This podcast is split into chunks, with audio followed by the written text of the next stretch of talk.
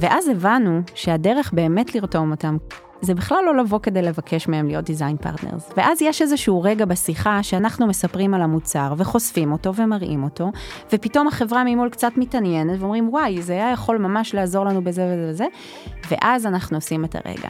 בונה, עכשיו עולה לי איזה רעיון. אולי תהיו דיזיין פרטנרס שלנו. היי לכולם, אני אדוה שיסגל, ואתם הגעתם לסטארט-אפ פור סטארט-אפ, לסדרת צעדים ראשונים. שבה בכל פרק אנחנו מדברים על נקודה מהותית שכל סטארט-אפ פוגש בתחילת הדרך. ובפרק היום אנחנו נדבר על מציאה ועבודה עם לקוחות ראשונים ועם דיזיין פרטנרס. ולצורך זה נמצאת איתי אה, דניאל דפני. היי דניאל. היי. Hey. אה, שאת אה, מייסדת שותפה ומנכ"לית של פיץ' שאתם כלי אה, ליצירת וידאו אוטומטי לחלוטין, נכון? רוב הזמן. רוב הזמן.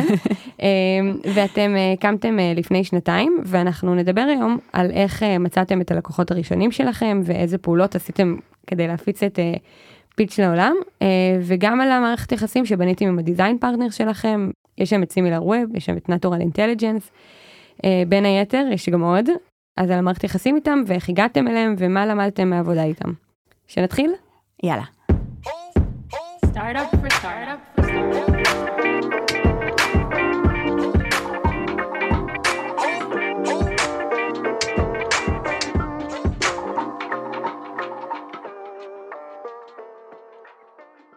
טוב, דניאל, אז אני רוצה שנתחיל ממש ממש במשפט לפני שנעמיק. מי אתם פיץ'? מי אתם היום?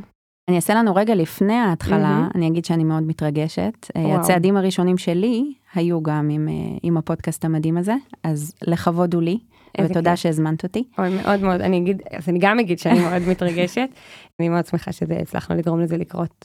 אז כיף גדול.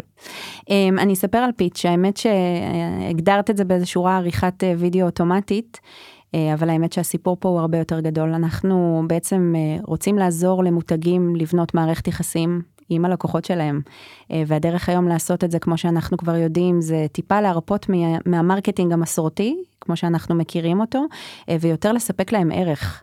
והדרך שבה מותגים עושים את זה ברוב הזמן, זה באמת להביא איזה שהם פרזנטורים מתוך החברה, לפעמים זה עובדים, לפעמים זה כל מיני אקזקיוטיבס, מנכ"ל אפילו לפעמים, שיושבים מול מצלמה ופשוט מספקים איזשהו ערך, זה יכול להיות סרטוני טיפים וטוטוריאלים וכל מיני אפדייטים למיניהם, ובאמת פיץ' עוזר לאותם צוותים, גם בתוך חברה, גם לעובדים שלהם, לייצר את התכנים האלה בקלות שהיא כמעט בלתי נתפסת, בעיקר על מנת מצד אחד לשמור על איזושהי אותנטיות ו- וככה חשיפה מאוד מאוד אמיצה מול המצלמה, אבל מצד שני לשמור על, על מקצועיות, כי אנחנו חברות ואנחנו רוצים לשמור על המוניטין שלנו ועל איך שאנחנו נראים, ובאמת עריכת הוידאו האוטומטית הזו, המטרה שלה היא לשרת את אותם צוותים שרוצים לייצר המון המון תוכן בשביל הלקוחות שלהם, בצורה הרבה יותר פשוטה מבעבר.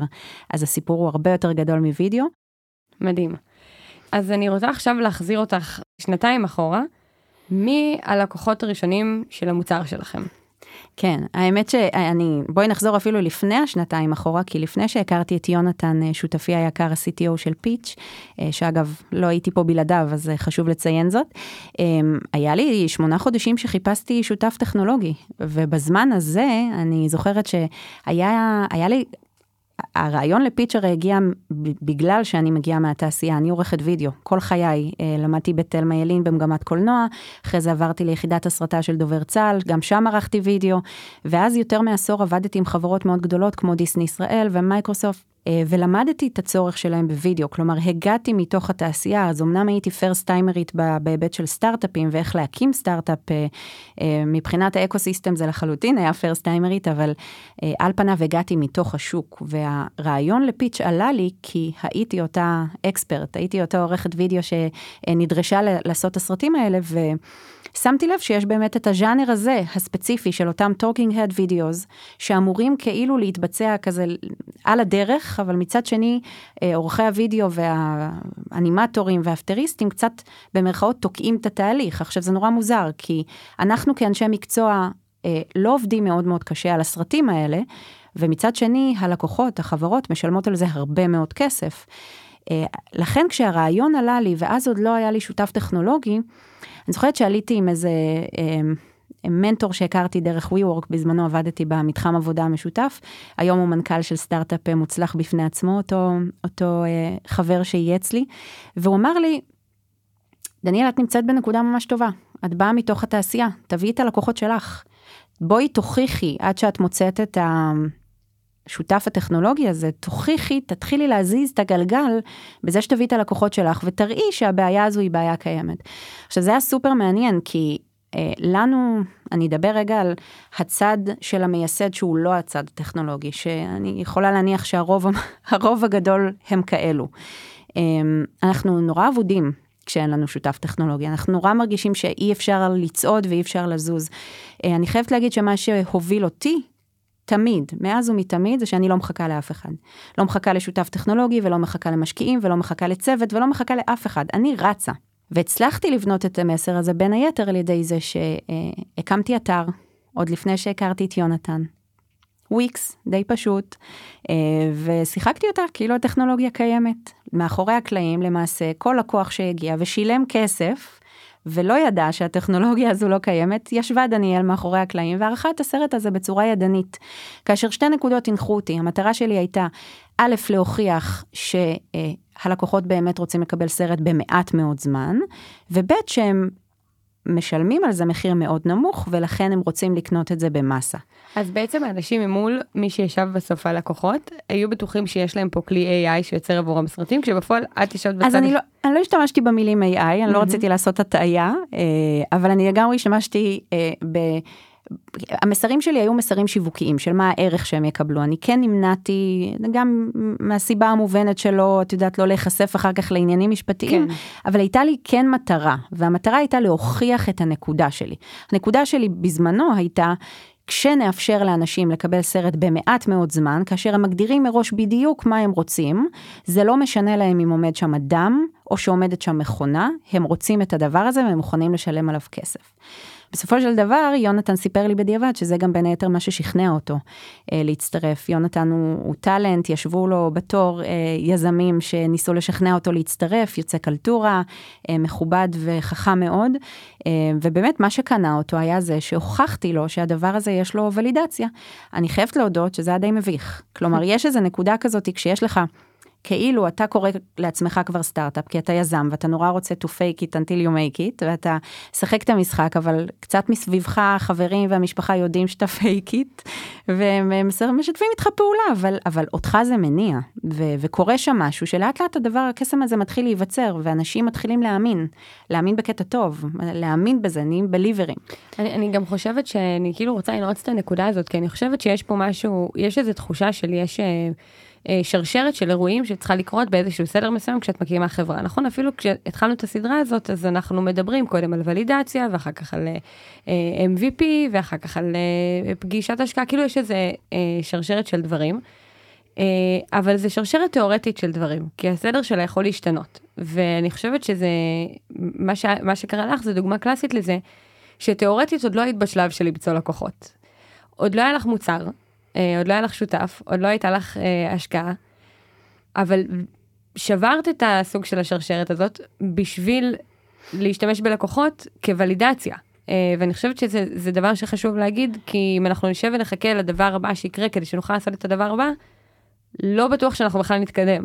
זה לא רק זה, זה, יש לך פה באמת, אמרת, איזשהו סדר כרונולוגי אידיאלי אולי, בעולם מתוקן, אבל בפועל את מתחילה לצעוד, ואז יש לך עוד במפר ועוד משהו שתוקע אותך ועוד סבר בקבוק, והנה פה התקועה, הגעת לדרך ללא מוצא, ואם את לא מפעילה את כל הערוצים האלה בו זמנית, כדי שמשהו יוביל למשהו, והדבר הזה יתחיל לזוז, אז את לגמרי תתעקי. אני, היו לי כמה וכמה, עכשיו אני נמצאת כבר בשלב שבו אנשים מבקשים להתייעץ לפעמים, בטח בתחילת הדרך, ואני הרבה פעמים אומרת את זה, כאילו לא מחכים לכלום, לא מחכים. אתה יכול לעשות ולידציה תמיד, אתה יכול להמציא את הגלגל כל הזמן, אתה לא חייב להיות עכשיו עם מפתח כדי לפתח את המוצר, להפך, אגב, יש אג'נדות שלמות שאומרות שבדיוק להפך, אתה צריך קודם כל את הוולידציה, כמעט עד הסוף, ואז אה, להתחיל לפתח, אבל חד משמעית, אה, אין סדר אחד, אין מתכון אחד, ולהפך מישהו מחכה לדבר הזה, הוא, זה עלול להפיל אותו, בעיניי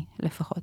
ואיך הגעת לאותם אנשים שבעצם נרשמו והשתמשו, לא משנה אם את יושבת בצד השני, או בהמשך גם יש מוצר בצד השני, איך, איך הגעת אליהם בעצם? אז בגדול השתמשתי הרבה מאוד בקשרים שלי, ובדיוק היום שברק, ברק ה-סי סי או שלנו, שהוא גם העובד הראשון שהצטרף ליונתן ואליי, הזכיר לי, שגם הוא הגיע בזמנו עם רשימת הקשרים שלו, ואני זוכרת שבאמת בהתחלה, בטח כשאתה מנסה לגייס דיזיין פרטנרס, שתכף נדבר על החוט הדק הזה שמבדיל בין לקוח רגיל לבין דיזיין פרטנרס, ואיך מתייחסים אליו, אבל אתה מאוד מאוד משתמש בקשרים שלך, ובלי להתבייש, כאילו אתה אומר, אני אה, מנסה לבנות פה משהו עבורכם, ואני אה, חושב שאתם יכולים להיות פרטנרים, כי אני סומך עליכם, כי אני מאמין למה שאתם אומרים, כמובן, אם הוא עומד בפרסונה שלך, ובמי שאתה רוצה למכור לו בסוף. אה, אבל בדיוק היום נזכרנו שהרבה מאוד קשרים שיצרנו, וגם אנשים שפגשנו בדרך, האמת שלי יש סיטואציות בכלל מצחיקות, אה, אני יכולה להגיד שהייתה לנו איזו פגישת השקעה, שבאו לעשות עלינו דו דיליג'נס, והיה קורה לי שלפחות, באמת, אני חושבת, ב-תשעים אחוז מהפגישות שהייתי עולה עם מישהו, זה לא משנה אם זה משקיע, אם זה אדוויזור, אם זה לקוח פוטנציאלי, אם זה חבר, אם זה... כולם אמרו, אני יכול להשתמש בפיץ'. זה מוצר שכאילו עושה היגיון להרבה מאוד אנשים, מכל מיני סגמנטים. אז לדוגמה, הרווחתי לקוח, שבא לעשות ג'י אם של חברה, של נטורל. מוטי, שהגיע לעשות לנו דו דיליג'נס, ויצא לקוח. זה ממש היה ככה, הוא בא לבחון אותנו כצוות, והוא אמר, תשמעו, המוצר הזה מעניין אותי, בואו, בואו נבדוק אם אפשר לעשות פה שיתוף פעולה. ואגב, מאותו רגע הוא יצא לגמרי מהתמונה, והעביר אותנו לצוות שלו, ושם מצאנו את ההתאמה. אבל אתה אוסף, אני כאילו בגישה כמנכ"לית, כיזמת של החזון של המוצר, אני מוכרת כל הזמן. אבל אני גם מוכרת בצורה מאוד מאוד בגובה העיניים, זאת אומרת, אני לא מוכרת בשביל המחירה, אני מאוד רוצה שיאמינו בנו, אז זה כנראה בא טבעי. עכשיו, אני רוצה, אמרת, אמרת קודם, במיוחד שזו הפרסונה שלך. אני, זה מצחיק, אני חושב שאני אזכיר את הדבר הזה בהרבה פרקים, אבל באחד הפרקים שעשינו עם, עם רועי מן, על למה כדאי לגבות כסף על המוצר שלך מההתחלה, הוא דיבר על זה שהלקוחות היחידים שאת רוצה לקבל מהם פידבק, זה לקוחות משלמים. כי אם לקוח לא משלם, ואת עושה אדפטציות למוצר שלך לפי הפידבק שלו, זה לא, ואחר כך הוא גם לא ישלם, אז זה לא בן אדם שהקהל יעד שלך. אבל כשאת בשלבים יחסית מוקדמים של המוצר, איך את בכלל יודעת להגיד מי הפרסונה שלך? אני מניחה שגם יש את זה אסירות תודה על, על, ותקנית ימניתה, אבל על כל בן אדם שמגיע, כל בן אדם שרוצה את המוצר, את רוצה אותו כרגע, זה בטח איזה, יש איזה maturity שאת, שצריך להגיע לה בשביל להגיד, אוקיי, זה בן אדם שמתאים לי וזה בן אדם שלא. אז אני אתן... אני, אני אגיד את זה ככה. קודם כל, אני אספר רגע על גלגול קטן שהיה לנו בפיץ'. אנחנו לא התחלנו מצוותי קונטנט בתוך חברות גדולות, או בתוך חברות בכלל. אנחנו בהתחלה התחלנו מ-אס אם ביז ופרילנסרים. כלומר, רצינו להיות קצת הרובינוד שלהם, ולמנוע מהם לשלם אלפי שקלים לאורכי וידאו מקצועיים כמוני, ובעצם לאפשר להם לעבוד עם מכונה שיודעת לקצר להם את הדרך, ולמעשה פעם ראשונה להנגיש להם וידאו בצורה מאוד מאוד פשוטה וברורה. ופתאום ראינו חברות מאוד גדולות שהצטרפו לווייטליסט שלנו. היו שם שמות כמו סיילספורס ודרופבוקס ו-איי דאבליו אס, באמת חברות מכובדות מאוד. וזה היה מאוד מעניין, כי מהידע שלנו, מהמחקרים שלנו, אגב גם מהידע שלי, יש להם תקציבים. הם לא צריכים איזו מכונה, סליחה על הביטוי, מצ'וקמקת באותה תקופה שתעשה להם את ה, את ה, את העבודה, כי יש להם אנשים שאשכרה עושים את זה ב- ב- ביום-יום שלהם. ושם בעצם אה, התחלנו עבודה מאוד מאוד מעמיקה איתם, כלומר ברק עלה לדיסקאברי קולס איתם, אה, כדי להבין עד הסוף מה בדיוק מעניין אותם בפיץ'. עכשיו פה צריך רגע להגיד, ואני מתוודה, אני הייתי, לי, השינוי הזה, בכלל ה, לפתוח את הראש שלי לזה, לסוג חדש של לקוחות, לי אישית היה מאוד קשה. אני ראיתי את עצמי כסייברית, אני מושיעה את עולם הפרילנסרים, ואני רוצה להנגיש להם את הוידאו, כי אני תמיד זאת שגבתה המון המון כסף, והם לא יכלו לשלם לי, וראיתי איך הם הולכים הביתה, והם מבואסים, ולא יכולים להרשות לעצמם אותי. אבל פתאום קרה שם דבר גדול. ככל שהתקדמנו עם השיחות, הבנו שחברות גדולות שיש להן תקציבים, ויש להן מטרה ברורה לייצר כמה שיותר, כלומר גם מסה של קונטנט, הם לא מצליחים למצוא את הדרך להפוך את זה לפס ייצור. הם לא מצליחים באמת למצוא איזשהו משהו שעובד כל הזמן. הם כל הזמן נתקעים בהמון המון, סתם לסבר את האוזן, לוקח להם בין ארבעה ימים לשלושה שבועות לייצר וידאו אחד. זה לא הגיוני בשנות אלפיים עשרים, זה, זה כאילו, it doesn't make any sense. וככל שהשיחות האלה אה, המשיכו, קיבלנו יותר ויותר צווארי בקבוק, ולמדנו יותר ויותר איפה היום הם נתקעים, ולמה התהליך שלהם לוקח כל כך הרבה זמן. ולי בהתחלה זה היה קשה, כי אני בתור אדם חזון, חזוני, כבר יודעת איזו בעיה את רוצה לפתור, זה יותר שינוי מהלקוח, זה שינוי של בעיה. אגב, זה בדיוק העוצמה של א' ולידציה בכלל, אבל יותר מזה של it's not about me. כאילו, דניאל זה סבבה שעלה לי רעיון, אבל בסוף זה הלקוחות, זה השוק, זה להבין איפה באמת הכאב הזה, למי אנחנו פותרים אותו, ו- וגם, סליחה עלה, זה מי מסוגל לשלם עליו, ומה המסה שהוא יכול לייצר איתו, כי בואי נגיד, נגיד פתרתי את הבעיה הזו לאותו פרילנסר שיודע לשלם אה, אה, על סרט אחד או שניים בחודש, כי גם אין לו קפסיטי לצלם את עצמו כל כך, למול צוות תוכן שמייצר בכמויות, וכל המטרה שלו, פתאום עלינו עם חברות שאמרו לנו, אנחנו רוצים לייצר בשנה הקרובה מאתיים סרטים לפחות, תעשי את החישוב, זה כאילו מטורף. עכשיו, לנו זה נורא קשה בהתחלה, אבל כשזה מונח מול הפרצוף שלך, זה נורא גם קשה להתעלם מזה. ופה גילינו שהסיפור הוא הרבה יותר גדול ממה שחשבנו, אבל פה אני רוצה להגיד משהו לגבי מה שאמרתי, עם הלקוחות המשלמים. כי יש פה גם איזשהו מתח שהוא בעייתי. מצד אחד אני מאוד מסכימה עם האמירה הזו, מי שלא מוכן לשלם לך, הוא גם לא האדם שאת רוצה ללמוד ממנו. אבל מצד שני, מה עושה סטארט-אפ בתחילת הדרך? שהמוצר שלו בו עוד לא בשל. עוד לא בשל, עוד עם באגים, עוד לא מספיק טוב, הסטנדרט שלו עוד לא מספיק גבוה. גם כאן אנחנו צריכים להבין באמת מתי לגיטימי לבקש תשלום, ובאיזה תצורה, ואיך, ו- ואיך גם להעביר את המסג'ינג הזה של, ופה נכנסים לתמונה הדיזיין פרטנרס, כי דיזיין פרטנרס בהגדרה יודעים שהמוצר עדיין בהתהוות, הם יודעים שהוא לא מוצר מושלם, ויש מלא מלא דרכים לאיך לעטוף את המערכת יחסים הזאת, כדי שהם לא ירגישו שהם מופסדים בגללה, אבל לנו מאוד מאוד חשוב בנקודה הזו לגרום להם להבין שהם לא משלמים על מוצר סטנדרטי, אם בכלל הם משלמים אגב. שגם זה יש כל מיני קונסטלציות לסוג מערכת היחסים ואיך היא נרקמת. אז אני רוצה שאנחנו נגיע לדיזיין פרטנרס, אבל אני רוצה לחזור טיפה אחורה, כי את דיברת על זה שבעצם הבנתם שהלקוחות הם אחרת ממי שחשבתם. למה לא גם וגם? כאילו הצגת את זה כבחירה. אז הבנתם שלמה לא ללכת על גם וגם, אין איזה רצון לנסות להשיג את כל הלקוחות שאתם יכולים, לא משנה מאיזה סקטורים? קודם כל, רצון בטח שיש, זה, זה, אוניברסיטאות ביקשו לעשות איתנו פיילוטים כדי להמיר את כל הקורסים שלהם לאונליין, וזה היה מאוד מאוד מפתה להגיד כן. אבל האם זה באינטרס שלנו? חד משמעית לא. זאת אומרת, הפוקוס, שוב, בשלב הנוכחי, לא כשנהיה עוד כמה שנים חברה מספיק גדולה, אבל בשלב הנוכחי יש משימה אחת, וזה למצוא את השוק שהכי כואב לו, ושמוכן לשלם על זה מספיק כסף, כדי שאנחנו נוכל לייצר פה איזשהו מודל צמיחה וביזנס אמיתי. וכאן צריך, כן, את צודקת, זה להיות מאוד מאוד אמיצים, ולהגיד לא, להגיד לא זה כואב, זה, זה, זה כשם שאתה נמצא פתאום בסטארט-אפ במצבים שאתה צריך גם להגיד למשקיעים לא, כי אתה מרגיש שהם לא בפית, אז אין התאמה. וגם כאן, אני יודעת ש, שפיץ' יכול להיות מוצר נהדר, אני אסבר לך את האוזן ליותר מעשרה סיגמנטים שונים בעולם היום.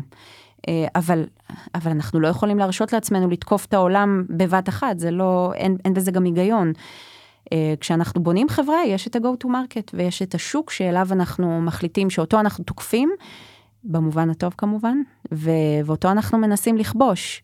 וכשזה היה ככה גדול מול העיניים שלנו, וכשאי אפשר כבר היה להתעלם מהנוכחות של צוותי הקונטנט, ועד רבה כשהם נרתמו לעזור לנו בדיזיין פרטנרשיפ, זה, זה היה ברור. היה ברור שיש פה מאץ', ועכשיו התפקיד שלנו זה להביא להם את המוצר הכי טוב שיתאים להם. כן, אני חושבת שיש פה אמירה חשובה באמת על פוקוס, ועל היכולת לשמור על פוקוס, ואני, אין לי סטארט-אפ, לא היה לי סטארט-אפ, אני לא יזמת, אבל אני רק יכולה לדמיין כמה זה קשה בדיוק על להגיד את הלא הזה, כשאת אומרת, הם רוצים את המוצר, אז נעשה מאמץ, אז נעבוד עוד כמה שעות ונדאג שהם גם יקבלו אותם, אבל זה גם איזושהי הבנה שזה גם לא ישרת אתכם בהמשך. אבל את יכולה לדמיין אפילו, בואי, אין לך סטארט-אפ, אבל אפילו אם תלכי למקום עבודה, ותעשי את הרעיון, ולאט לאט תגלי כל מיני דברים אפילו בקלצ'ר, שהם לא יתאימו לך, אבל את תראי שהחוזה מאוד מאוד מפתה, ואת בסוף כנראה שתגידי לא, כי משהו בפנים יגיד לך שאין את ההתאמה הזו. אני אסבר רגע את האוזן, מה עשינו עם הדיזיין פרטנרס, כי זה פשוט מטורף. אנחנו ייצרנו כמעט שלושת אלפים סרטים בשלושה חודשים לשבעה לקוחות. שבעה דיזיין פרטנרס. כלומר, זה כמות שהיא כמעט בלתי נתפסת. אבל הייתה פה למידה מאוד מאוד עמוקה, כלומר כל סרט ש... שהם ביקשו, שאנחנו אגב עבדנו עם הטכנולוגיה שלנו מאחורי הקלעים, הם לא, הם לא נגעו במוצר. הדבר הזה גרם לנו ללמוד עליהם כל כך הרבה, שזה אגב אינסייט שחשוב לומר, לא להגיד לא לדיזיין פרטנרס. לפחות מה... מהצד שלי, אם מצאתם את הדיזיין פרטנרס שיושבים באמת בפוזיציה של מי הבייר שלך, ואתה יודע שהם לא משנים אותך או מזיזים אותך מהפוקוס שלך, חד משמעית לא להגיד להם לא לכלום. גם אם אתה עכשיו משלם לאיזה מישהו שיעשה בתוך החברה משהו שנראה לך תלוש לחלוטין מהמוצר שלך, הלמידה והאינסייטים שאתה מקבל מזה זה פרייסלס. אז, אז אני באמת רואה שהשיחה מאוד מובילה אותנו לתוך הדיזיין פרטנרס, אז אני רוצה שנגיע אליהם. אתם, הם הגיעו לכם בעצם בתור לקוחות, ואז הפכתם אותם לדיזיין פרטנרס, היו כאלה שחיפשתם בצורה אקטיבית. אז הרבה היו לי מההתחלה, קשרים שפיתחנו כבר בהתחלה, וחלק כשכבר הבנו שיש פה עניין סביב צוותי הקונטנט, חלק מצאו אותנו ברשתות. אני, אני, לדעתי יותר מ-שמונים אחוז מהלקוחות שלנו מצאו אותנו, כאילו מהדיזיין פרטנרס, שזה מטורף. ממש, אז, אבל רגע נגיד, את אומרת מצאו אותנו ברשתות? אתם שמתם את עצמכם ברשתות, לא הגעתם לשם במקרה, אז אולי כן תגידי מה, מה באמת עשיתם במקום הזה, אה, בשביל שימצאו אתכם.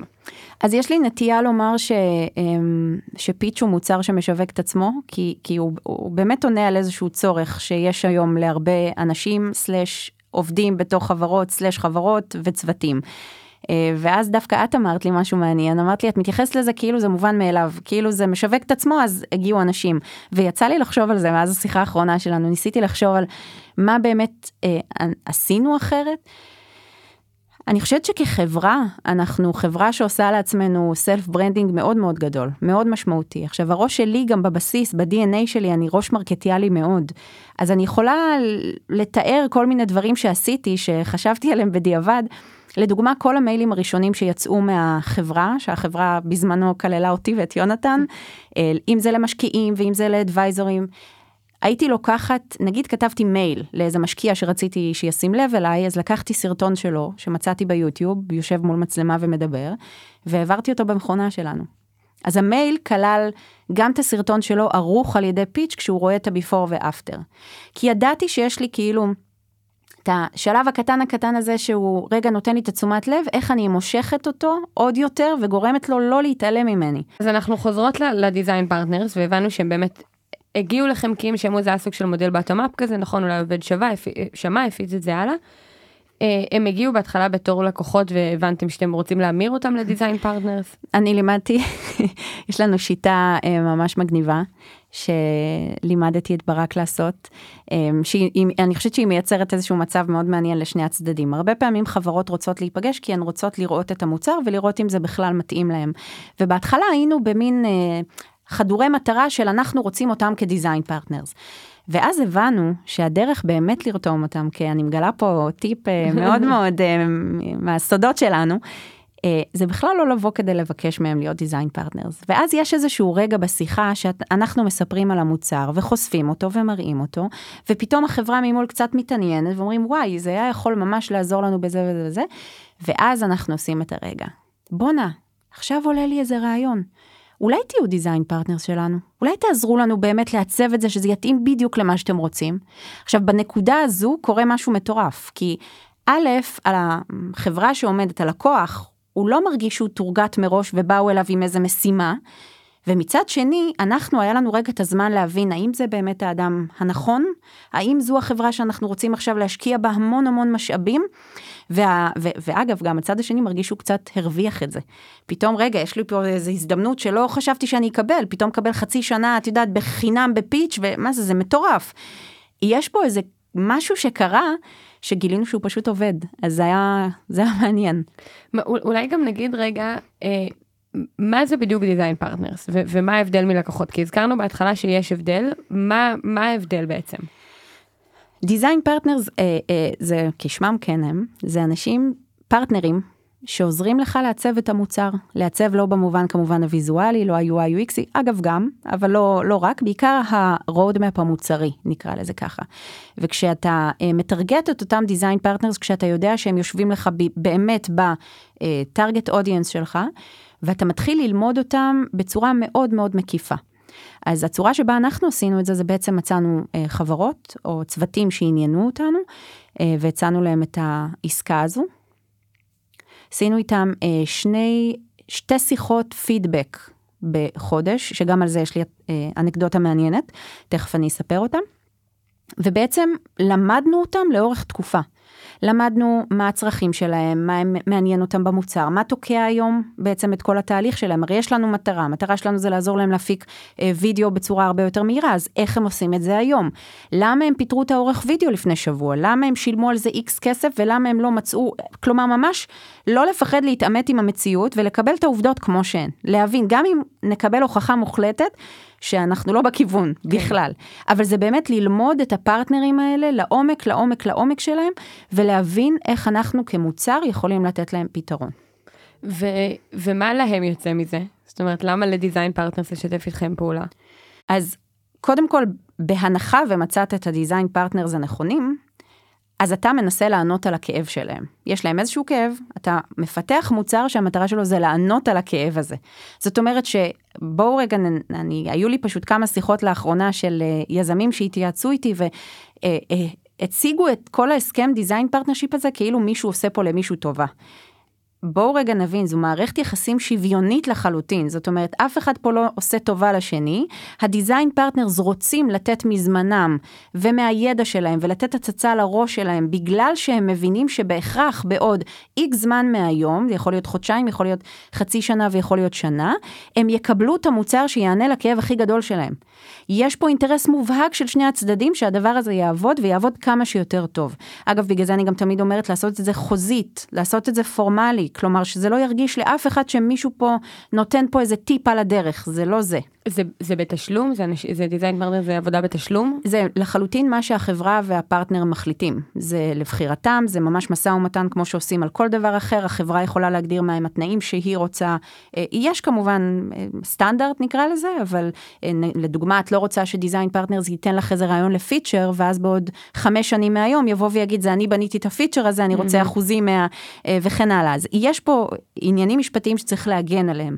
אבל בסוף המטרה היא מטרה משותפת לחלוטין.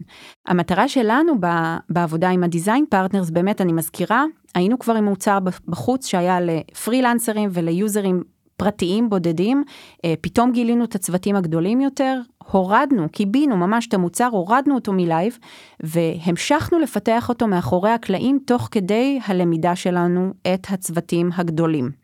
ומה שבעצם קרה זה ש, כאילו, קרו פה שני דברים במקביל.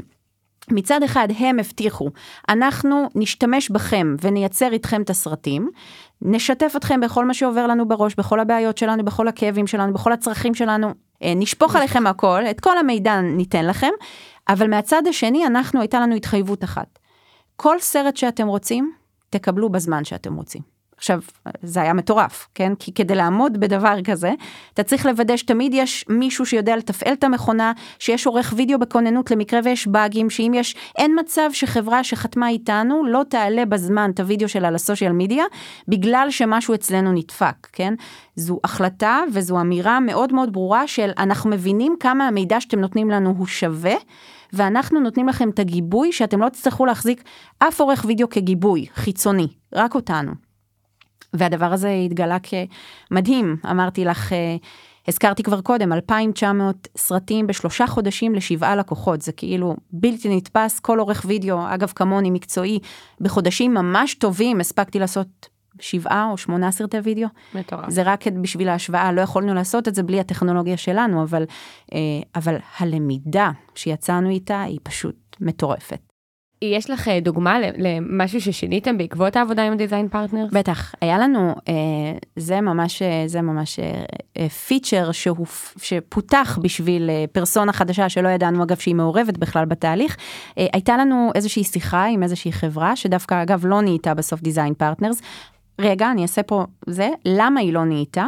כי היא הבינה שהם צריכים להקדיש מישהו, כאילו מתוך הצוות, שיקדיש לנו המון משאבים, והמון זמן, והם אמרו לנו, חבר'ה, תקשיבו, רעיון מהמם, אנחנו צריכים אותו, אין לנו זמן לתת לכם, אין לנו, שזה אגב, לחיצת היד הכי, הכי כיפית בעולם, כי זה כאילו, תחזרו אלינו כשיש מוצר, אבל אין לנו את היכולת כרגע להשקיע בכם. אוקיי? זה כזה אנקדוטה למה לא, קורה. והיא חשובה, כי היא גם מתחברת למה שאמרת קודם על, על עושה טובה. אני חושבת שזה לא משנה כמה גדול השם שאתם נמצאים מולו. גם אם זה גוגל, בסדר? וגם אם זה פייסבוק, ומציעים לכם, אבל הם לא יכולים להציע לכם את הזמן שאתם צריכים. תשקלו האם זה, האם, האם זה הבן אדם הנכון. אומרים לא. אמרנו, זה, אף אחד פה, זה עתיד החברה שלכם, באמת, זה, זה העתיד, זה מה שיעצב את איך שה, הכיוון שהמוצר הזה ילך. אני אחזור עוד פעם לפיצ'ר. כן, לדוגמה. אז הייתה איזושהי חברה שבעצם אמרה לנו שכל כל תהליכי הוידאו שלהם נתקעים איכשהו אצל הגרפיק דיזיינר. עכשיו, אני רגע, אני קצת אסבר את האוזן למי שלא מהתעשייה, גרפיק דיזיינר הוא מעצב גרפי, הוא לא עורך וידאו, הוא לא אמור לתקוע סרט וידאו בשום צורה, אחרת כאילו, למה בעצם זה צריך לעבור אצלו? איך זה הגיוני שהמעצב הגרפי מחזיק סרט חמישה ימים אצלו ביד? זה לא הגיוני. וכשנכנסנו קצת יותר פנימה, הבנו שבעצם מה הוא צריך לעשות, הוא צריך לוודא שכל סרט שיוצא מהחברה, עומד בקנה אחד עם הברנדבוק של אותה חברה. עכשיו, ככל שחברה הולכת וגדלה, ככה גם ספר המותג הולך ו... משתכלל, נהיה מורכב יותר, נהיה יותר קשה לעקוב אחריו, אז פתאום זה הגיוני שהוא מחזיק את זה חמישה ימים, כי הוא צריך להחזיר לתיקונים, ואז אמרנו, רגע, לנו יש, לנו יש מכונה אוטומטית, שעורכת בצורה אוטומטית, אז למה שלא ניתן לגרפיק דיזיינר מראש, את היכולת להגדיר את הברנדבוק, ולקייל את המכונה הזו? זה פיצ'ר שנולד חד משמעית, אגב, באותה שיחה שגילינו את זה, עשינו עוד שיחות עם הדיזיין פרטנר שלנו, ומכולם ביקשנו לדבר עם הגרפיק דיזיינר.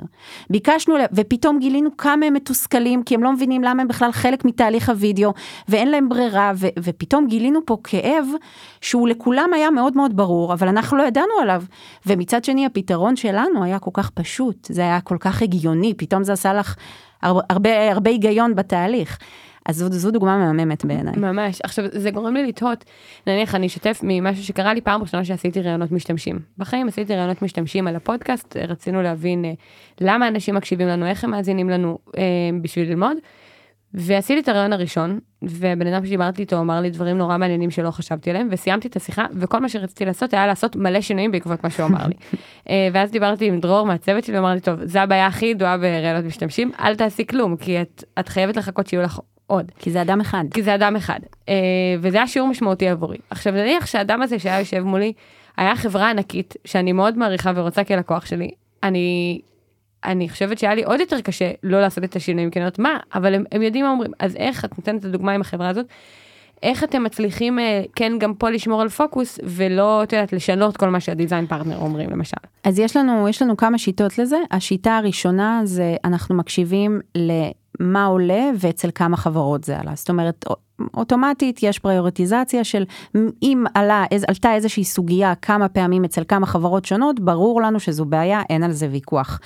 כן יש מצבים, שכמו הסיפור הזה עם הגרפיק דיזיינר, שהבנו שיש מצב שיש פה משהו מאוד מאוד מעניין, מצד שני זה לא עלה אצל חברות אחרות, עכשיו זה כנראה לא עלה כי שוב לא תמיד יש מעצב גרפי, לא תמיד הבעיה היא גם באותו, באותה עוצמה נקרא לזה, ולכן עשינו אה, באמת פעולה יזומה, וביקשנו לדבר איתם, ביקשנו לנסות להבין האם הכאב הזה גם אם הוא במינון קצת פחות, אבל האם הוא באמת קיים, וגם ניסינו להבין האם זה משרת עדיין את החזון שלנו, כלומר האם זה, אם זה מסית אותנו מהדרך, אולי היינו רגע מסתכלים על זה בעין קצת יותר ביקורתית, אבל אם זה גם עושה לנו היגיון ברוד במוצרי ובחזון שאנחנו גם מראש מדמיינים, אז אה, זה קל מאוד ללכת עם זה. כלומר, קל מאוד להקשיב ולהבין ש... ואז אגב, את גם מקבלת, את רואה, את רואה את היוזרים משתמשים במערכת, את פתאום רואה שזה מאוד אינטואיטיבי להם.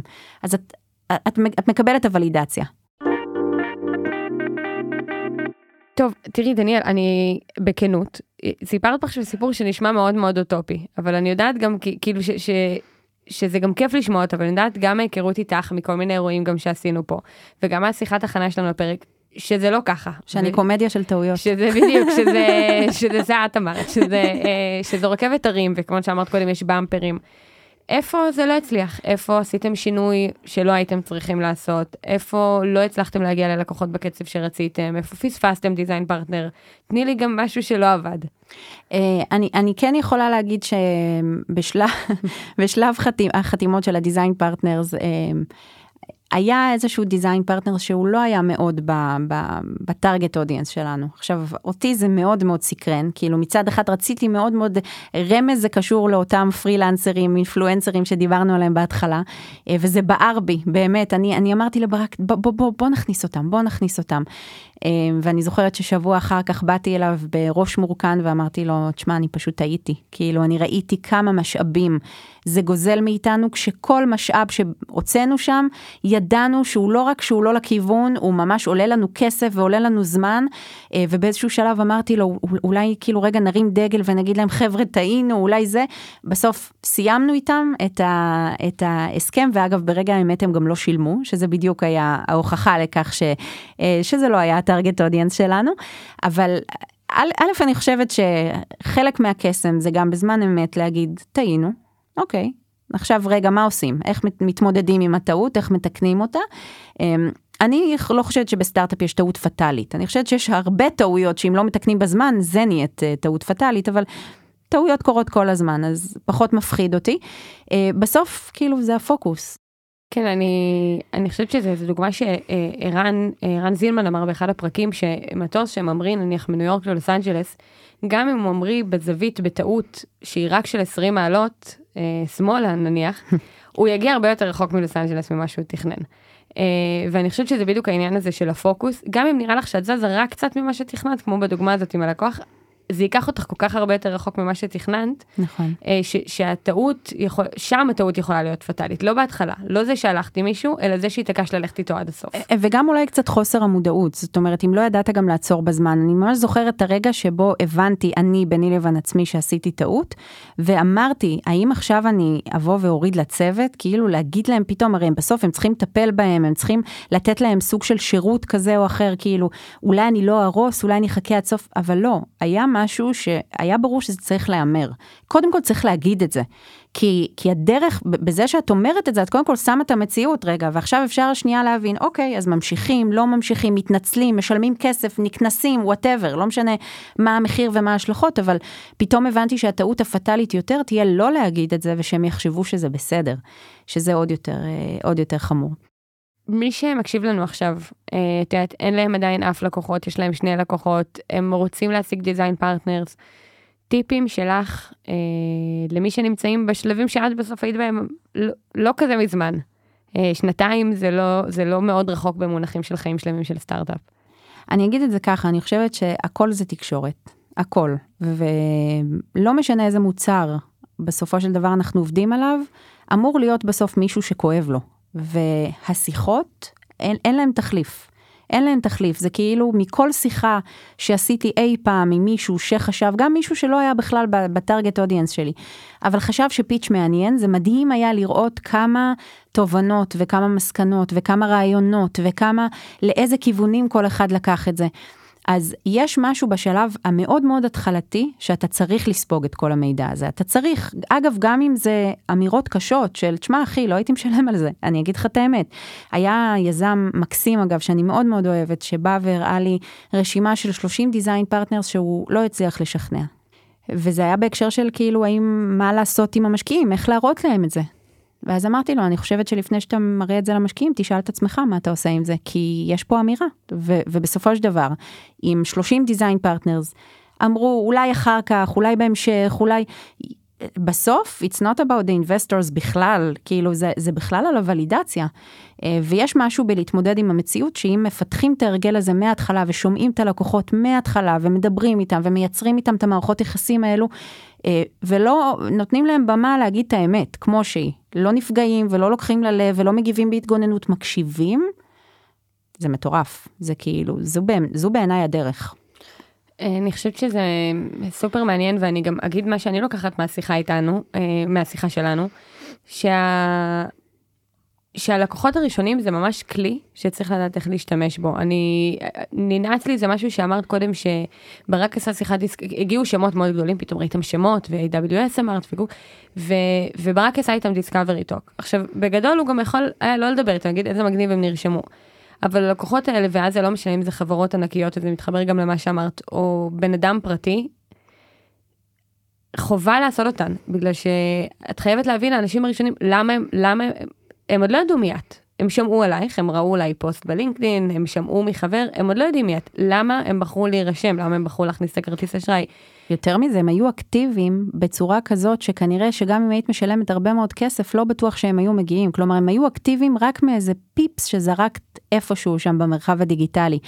את מאוד צודקת. זה, זה באמת לשים רגע לב שיש פה הזדמנות. אני זוכרת שבאותה תקופה היה איזה משקיע שרצה להוביל את הסיד שלנו, ואמרתי לו, שנייה, אני חושבת שלא הבנת, אנחנו עושים פה פיבוט במרקט כאילו משהו מטורף, ואין מצב שאני לוקחת עוד דולר עד שאני לא בודקת שאני במקום הנכון. וגם בזה רגע יש אמירה, כי, כי בסוף אמרתי, זה לא עלינו, וזה לא על המוצר שפיתחנו, זה על מי השוק שלנו. והייתה שם איזה, איזה משהו שנזרק לאוויר, והיינו רק צריכים לתפוס אותו ולדעת איך לנהל אותו נכון. ואני גאה לומר שברק עשה את זה בצורה פנומנלית עד היום. איזה כיף. אז זהו, אז ממש לפני שנסיים, אני אגיד שאם יש לכם שאלות אלינו או לדניאל, אז אפשר לשאול אותן בקהילת הפייסבוק שלנו, או באתר, ושאם אתם רוצים לדעת כל פעם שיוצא פרק חדש, אז אפשר לעקוב אחרינו בכל אחת מהאפליקציות. ודניאל, תודה רבה, היה ממש כיף. אימאלה, גם לי, ממש. ממש, ממש. ותודה רבה לכם שהאזנתם. Start up for start up for start up.